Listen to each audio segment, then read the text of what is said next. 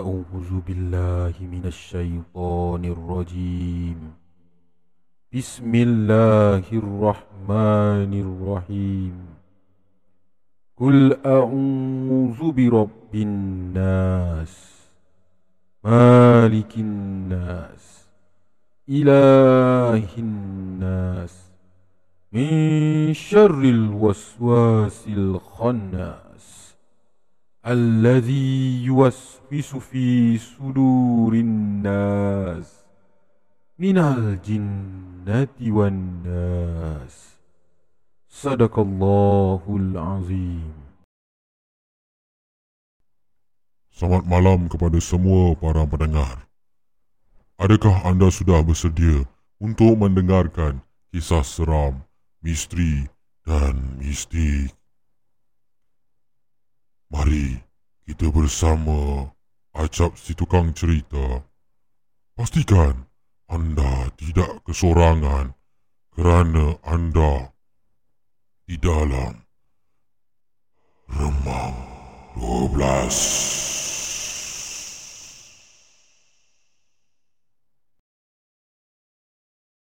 Kisah bertajuk Sahabat Sampai Mati Karya Bel Nawin Mereka memang digelar belangkas Pantang ke mana-mana mesti nak berkepit Dari sekolah rendah Membawa ke alam universiti Mereka sering bersaing antara satu sama lain Dan kebiasaannya Mereka memonopoli kedudukan tertinggi Keseluruhan Hampir setiap tahun yang seorang bernama Amira. Kecil mulik orangnya. Sering mendapat perhatian umum ke mana saja dia pergi. Yang kedua ni pula Tanti. Paling cerdik antara mereka bertiga. Kurang bergaya dari yang lain-lain tetapi datang dari keluarga yang kaya raya. Fairuz pula, rakan mereka yang ketiga, berperwatakan sedikit kelelakian. Boleh dikatakan bodyguard untuk dua lagi rakannya. Persahabatan mereka terikat rapi tanpa ada sesiapa yang dapat memisahkan mereka. Malahan, setiap ahli keluarga mereka saling mengenali antara satu sama lain. Suatu masa dahulu. Uh, korang rasa kita akan terus berkawan tak sampai bila-bila? Soal Amira suatu hari tak kala mereka sedang memasuki usia 14 tahun.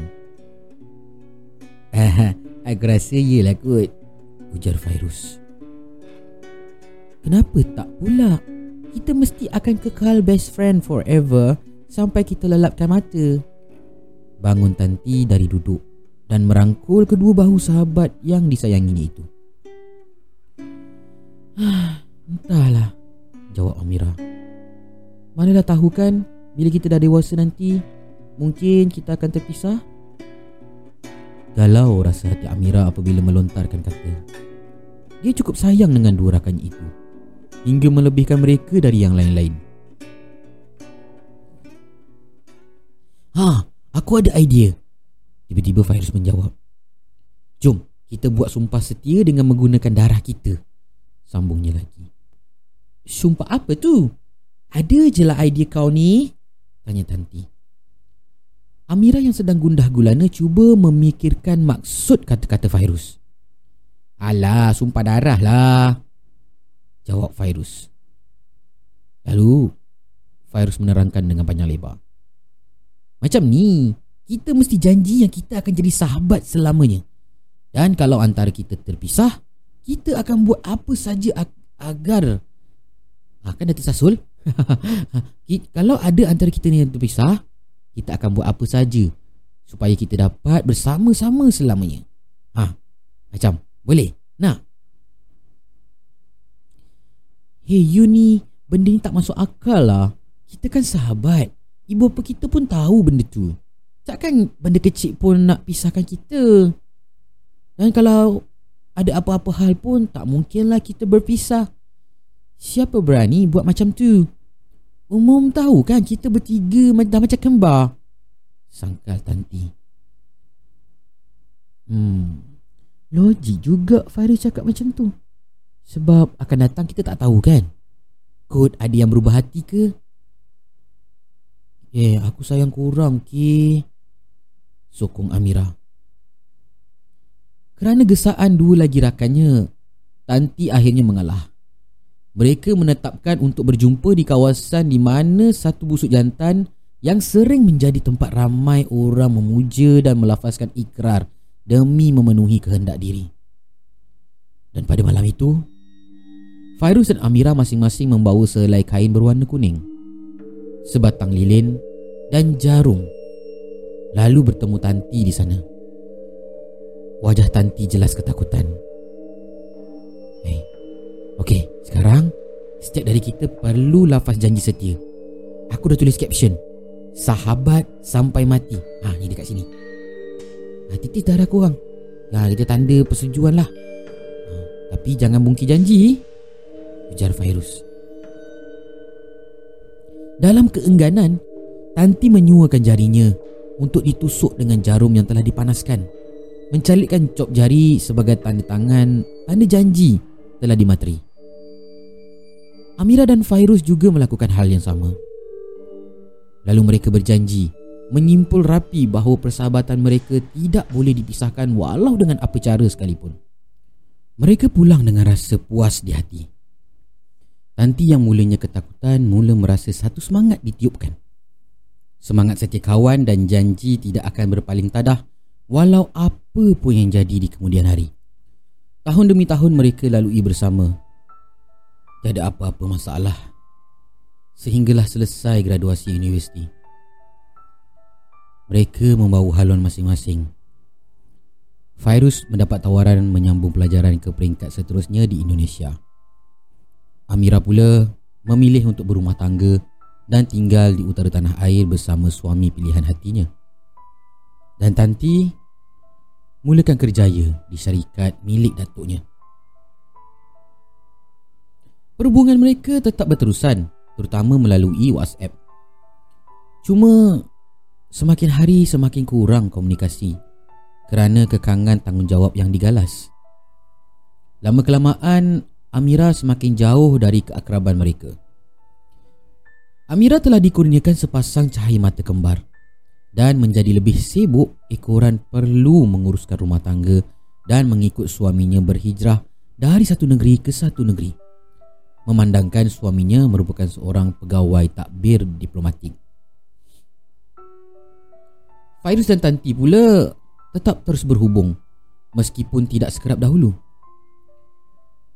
Tanti mula rasa kesunyian. Kehidupannya yang dibentuk ahli keluarga Kerjaya yang ditentukan oleh ibu bapanya membuatkan Tanti terasa dikongkong. Tanti mula rindu zaman keremajanya yang bebas ke mana-mana bersama sahabatnya berdua. Tanti nekat. Tanti nekat untuk bercuti ke Indonesia bagi menemui sahabatnya. Siapa lagi kalau bukan Fairuz? Hasrat di hati diutarakan kepada Fairuz melalui WhatsApp tetapi tidak ada jawapan balas dari Fairuz. Tanti tetap nekat dengan keputusannya. Tiket kapal terbang ditempah dan Tanti sudah tidak sabar mahu menemui Fairuz.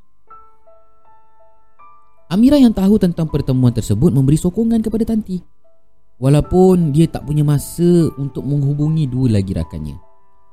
Namun, jauh di sudut hatinya, Rasa sayang masih menggunung seperti dahulu.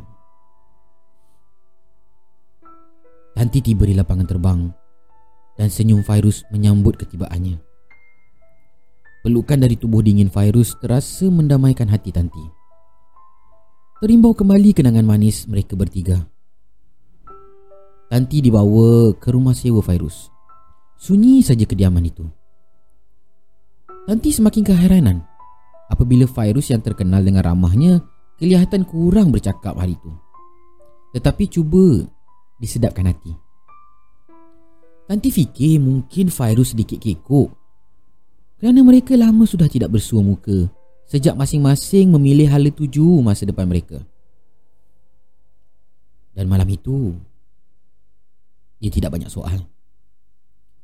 Tanti tidur dengan nyenyaknya hinggalah Tanti terjaga apabila merasa hembus nafas dekat di telinganya.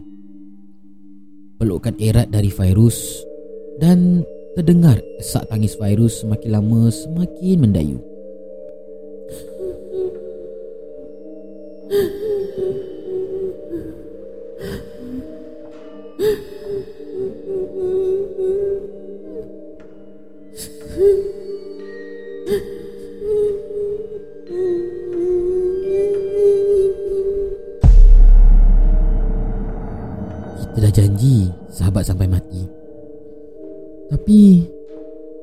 Kenapa makin lama kita makin jauh?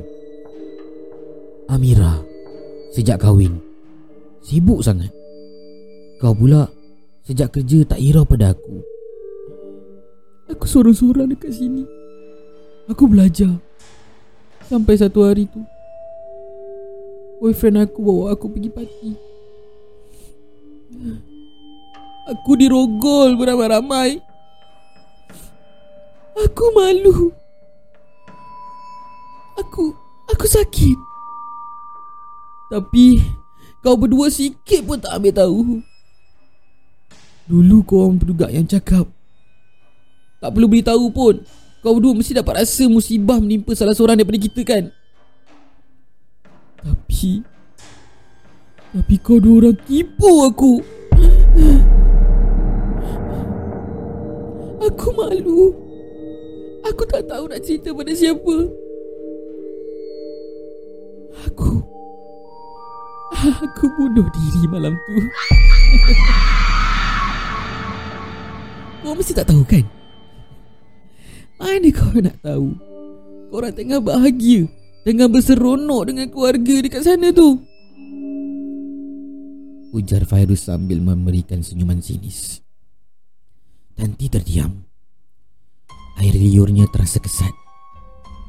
Pendengarannya masih elok Tidak mungkin dia tersalah dengar Apa yang dikatakan oleh Fairuz. Fairuz tiba-tiba berada di hadapan Tanti. Seinci saja muka mereka mahu bertembung. Mana janji kau dulu Tanti?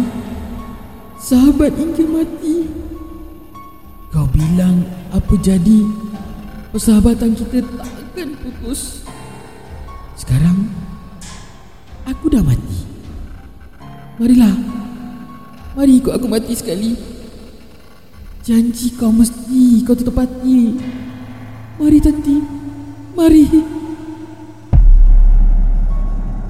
Virus seraya menarik tangan Tanti mengikutinya menghampiri balkoni rumah sewa tersebut.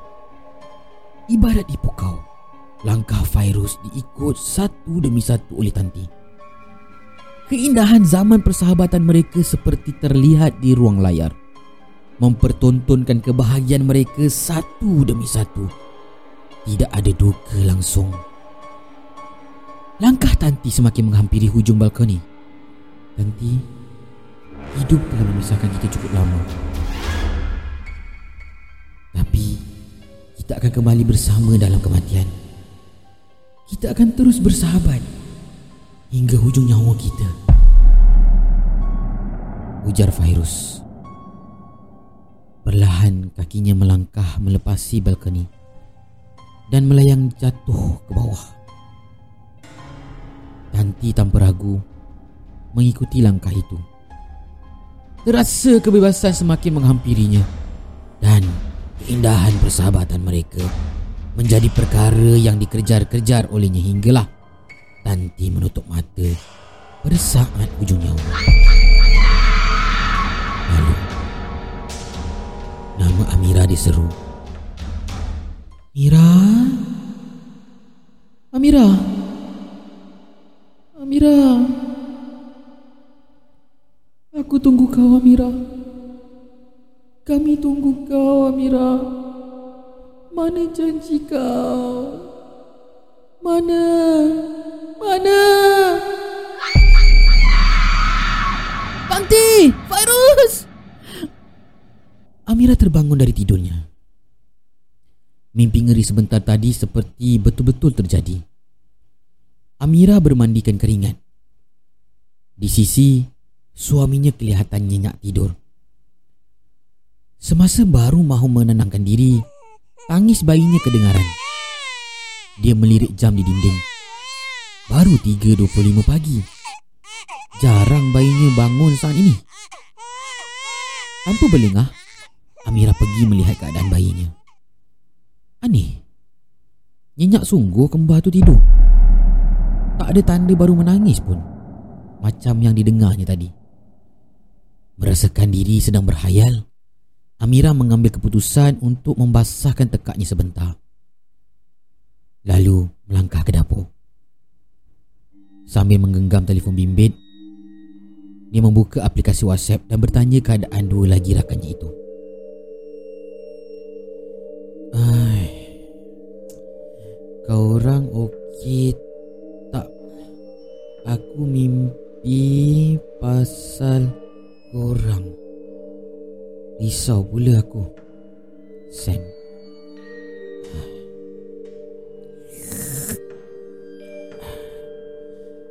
Apalah Tanti dengan Fairuz buat sekarang Lama tak kontak dengan diorang pula diorang reply message ni. 10 minit berlalu. Tiada apa-apa balasan. Kantuk Amira telah hilang. Terus dia duduk di sofa ruang tamu dan membuka televisyen. Baru sahaja mahu menikmati cerita yang dipaparkan Loceng rumahnya berbunyi. Siapa pula datang pagi-pagi ni? Soal hati Amira Lalu Ketukan di pintu pula mengganggu. Pantas Amira membuka pintu bagi melihat kehadiran siapa di awal pagi itu. Apabila pintu dibuka Wajah pucat Tanti menjenguk. Tanti pantas memegang tangan Amira. Kenapa Tanti? Apa dah jadi? Eh masuklah masuk masuk. Soal Amira. Pintu segera ditutup Lama kita tak jumpa. Aku dan Fairuz datang nak tutup janji kita. Janji sahabat sampai mati. Aku dan Fairuz dah mati. Sekarang Giliran kau untuk tunaikan janji. Ujar Tanti. Tanti mengangkat tangannya dan menunjukkan jari telunjuknya ke arah Amira. Di satu sudut, kelibat virus kelihatan. Semakin lama semakin menghampiri. Amira cuba menjerit tetapi tidak kedengaran. Lidahnya kelu. Hatinya bermonolog. Cuba menenangkan Tanti dan virus yang sedang menuntut janji. Semakin mendekat, bau hanyir darah semakin kuat. Kau sahabat aku sampai mati. Bisik mereka tentang tuntutan janji sahabat sampai mati itu bergema. Kau sahabat aku sampai mati. Tangan Amira nyaris dicapai Tanti dan Virus. Sayang! Sayang! Eh! Sayang, sayang, sayang, sayang, sayang! Jerit suami Amira. Amira rebah. Pantas disambut suaminya. Mujur suaminya keluar. Amira seolah mengigau dan hampir saja jatuh dari tangga rumahnya. Usapan dari jemari suaminya menyedarkan Amira dari tidur. Amira mengusap mata dan mula tertanya-tanya tentang kejadian malam itu. Wajah Ferus dan Tanti terbayang-bayang di matanya. Pada hematnya, ia mungkin mimpi buruk saja. Mana mungkin ada apa-apa berlaku kepada mereka? Kalau ada, mesti sudah sampai cerita ke telinganya. Keesokan pagi, saat bersarapan bersama suaminya, Suara pemberita menarik perhatian. Berita terkini. Seorang wanita dari Malaysia dikenali sebagai Tanti dijumpai mati membunuh diri di sebuah apartmen di bandaraya XY. Serta merta sudu yang dipegangnya jatuh. Merinding segala bulu roma apabila mendengar kabar itu. Hampir setiap hari Amira mengalami mimpi yang sama. Terbangun oleh bunyi loceng pintu. Kemudian dia membukanya dan bertemu dengan Tanti dan Ferus yang berdiri di depannya. Dan segala cerita dari saat Ferus diperkosa dan Tanti yang mengikut langkah dimainkan saban malam. Sedikit sebanyak, Amira sudah menangkap butir tragedi yang menimpa kedua-dua rakannya. Malam itu, Dik kerana tidak tahan menahan gangguan saban malam, Amira nekat. Amira nekat untuk bersua muka dengan kedua-dua roh sahabatnya yang mentuk janji itu.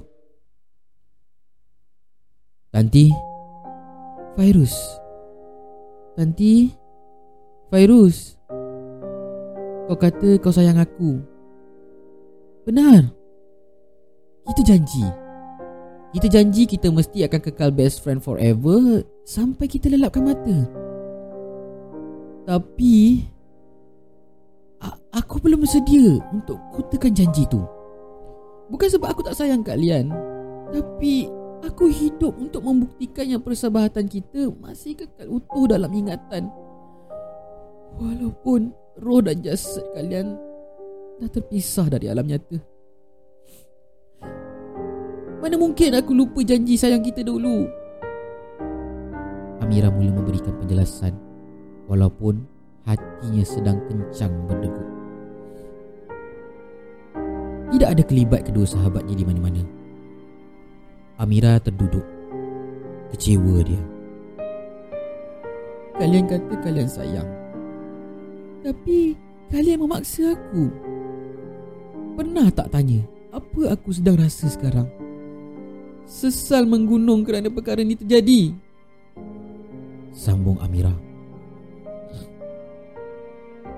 Sepasang anak mata coklatnya dikerlingkan ke bingkai gambar keluarganya semasa sambutan hari lahir anaknya yang pertama. Minda Amira mengulang tayang segala janji persahabatan mereka dahulu. Terimbas juga dia cukup sayang dengan dua rakannya itu hingga melebihkan mereka daripada yang lain-lain. Betul. Kita terpisah pada usia dewasa. Betul. Aku salah. Aku salah kerana terlalu mentaati suami hingga terlupa tentang kalian. Terlupa meraihkan persahabatan kita pada tarikh itu. Aku akui, aku salah. Kerana aku tak ada di sisi ketika kau diperkosa beramai-ramai, Ferus. Sungguh, sungguh aku tak tahu. Dan Tanti, aku kesal tak sempat titipkan salam kepada Fairuz. Kau kabarkan mahu berjumpa dengannya. Kalian lupakah bahawa Allah yang menentukan segalanya? Jodoh, rezeki, kerjaya kita. Korang lupa ke? Perlahan, Tanti dan Ferus keluar entah dari mana. Mendekati Amira. Ferus, tak cukup ke susah senang kita hingga umum tahu kita ibarat kembar tiga? Kau diperkosa. Kau ingat kami akan buang kau. Kenapa kau terus bunuh diri? Kenapa tak cerita dengan kami? Kau yang lupa janji, Ferus. Amira mengingatkan. Sedikit tinggi suaranya mengingatkan hakikat mereka mampu bersahabat tanpa sebarang sandaran kepada makhluk lain selain Allah Ta'ala. Demi Allah, aku sayang kalian. Izinkan aku hidup. Mendoakan kalian, menguburkan kalian seperti yang dituntut syariat. Izinkan aku menyantuni ibu ayah kalian. Menyambung tugas yang kalian tinggalkan agar kita sama-sama tenang menghadap Tuhan. Percayalah, aku menyayangi mereka seperti mana aku mencintai ibu dan ayahku sendiri.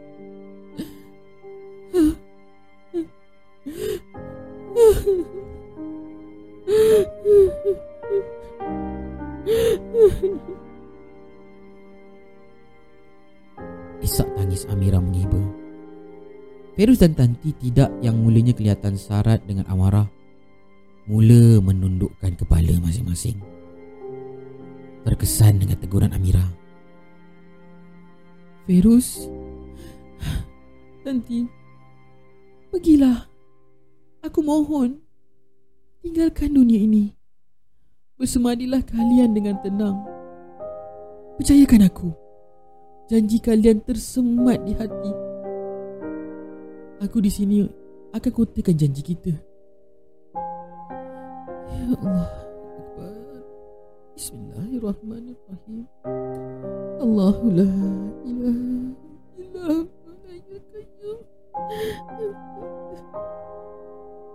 Amira memeluk tubuh. seolah-olah roh di hadapannya mampu dipeluk. Tanti dan Ferus menghilang. Sehelai kain kuning yang cukup dikenali Amira jatuh betul-betul di sebelahnya. Pantas Amira mencapai. Sahabat sampai mati. Tulisan yang cukup dikenalinya. Terasa kesal dengan kilaf lalunya. Amira berjanji esok dia akan ke busut itu untuk menguburkan semua kenangan itu. Kain tersebut akan dibakar. Semoga roh Tanti dan Ferus tenang di sana.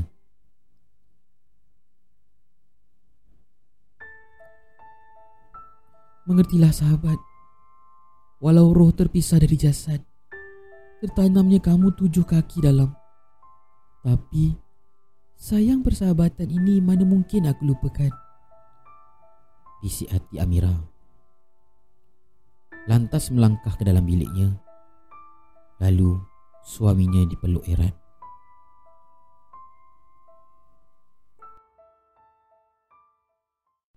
Mira, maafkan kami. Maafkan kami, Mira. Kami pulang ke tempat kami. Semoga kita berjumpa lagi, Mira. Selamat tinggal, sahabat.